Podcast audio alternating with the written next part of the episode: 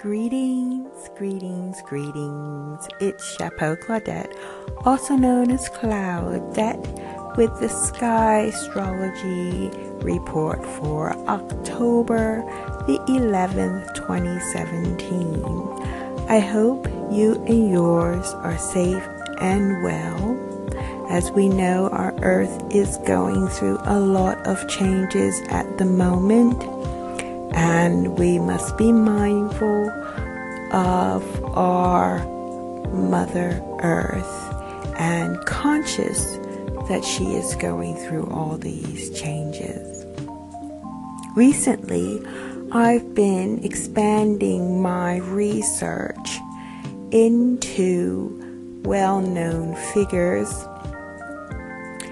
to investigate if they have the qualities of the shifted or astronomical uh, sun sign. And I have posted on my Instagram, aka Claudette, aka Claudette is the name of my Instagram. I've posted there. Uh, people that most people know. I hate to say celebrities, but you know, pe- recognizable people.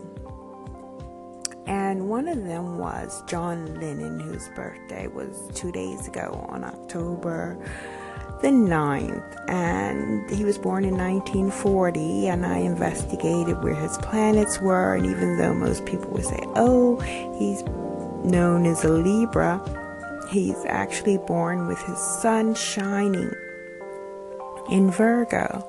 But what's quite interesting to note is that he had his Mercury actually is the only uh, energy planet that is in Libra, and the other personal planets um, besides the moon, I can't remember right now where the moon was, but the Mars, Venus and Mars, his sun, of course, were in Virgo. And what's good to note is that a lot of the characteristics that we all associate with these sunshine, sun signs, sunshining sun signs, and astrology are still relevant, but we just need to shift them into the right time. So, what you know about Virgo.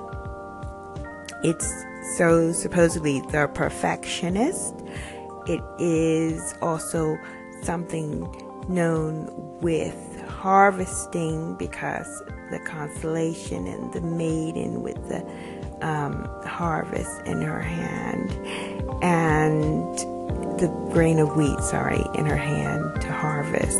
And, you know, of course, if you are a virgin and the Virgin Mary to bring life, to create, to manifest. I see it as something manifesting because I look at these also very strongly for their element quality and Virgo is a earth element. So there's nothing that's going to be Virgo that is not going to materialize itself and make itself tangible.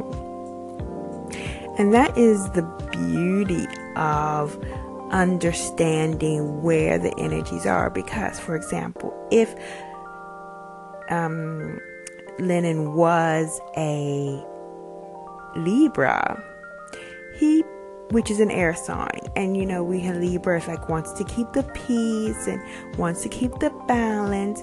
He would have never, ever, ever made the waves that he made um, with his um, ideas about peace and you know his whole life view, especially once he left the Beatles. So I think it is important to recognize and have a look at um, where people's actual astronomical sun is. Today, on October 11th, Eleanor Roosevelt was born, and I like to give a shout out to this Virgo who was interested in a communication So let's continue. This is part two of the sun in Virgo. And as I was saying, today, the 11th of October, is Eleanor Roosevelt's birthday.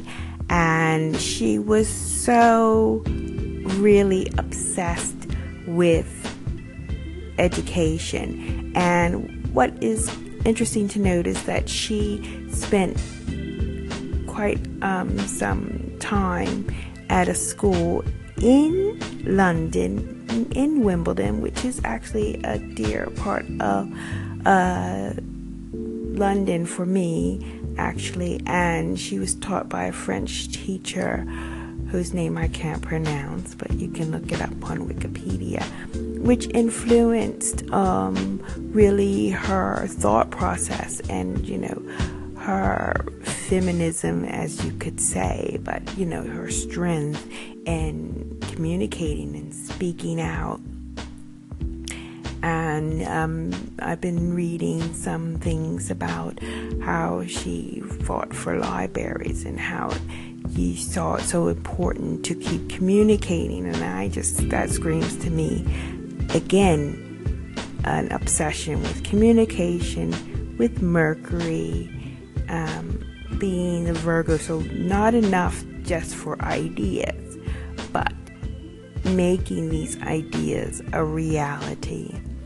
And that is really what I would like to communicate today is the energies of these constellations are real.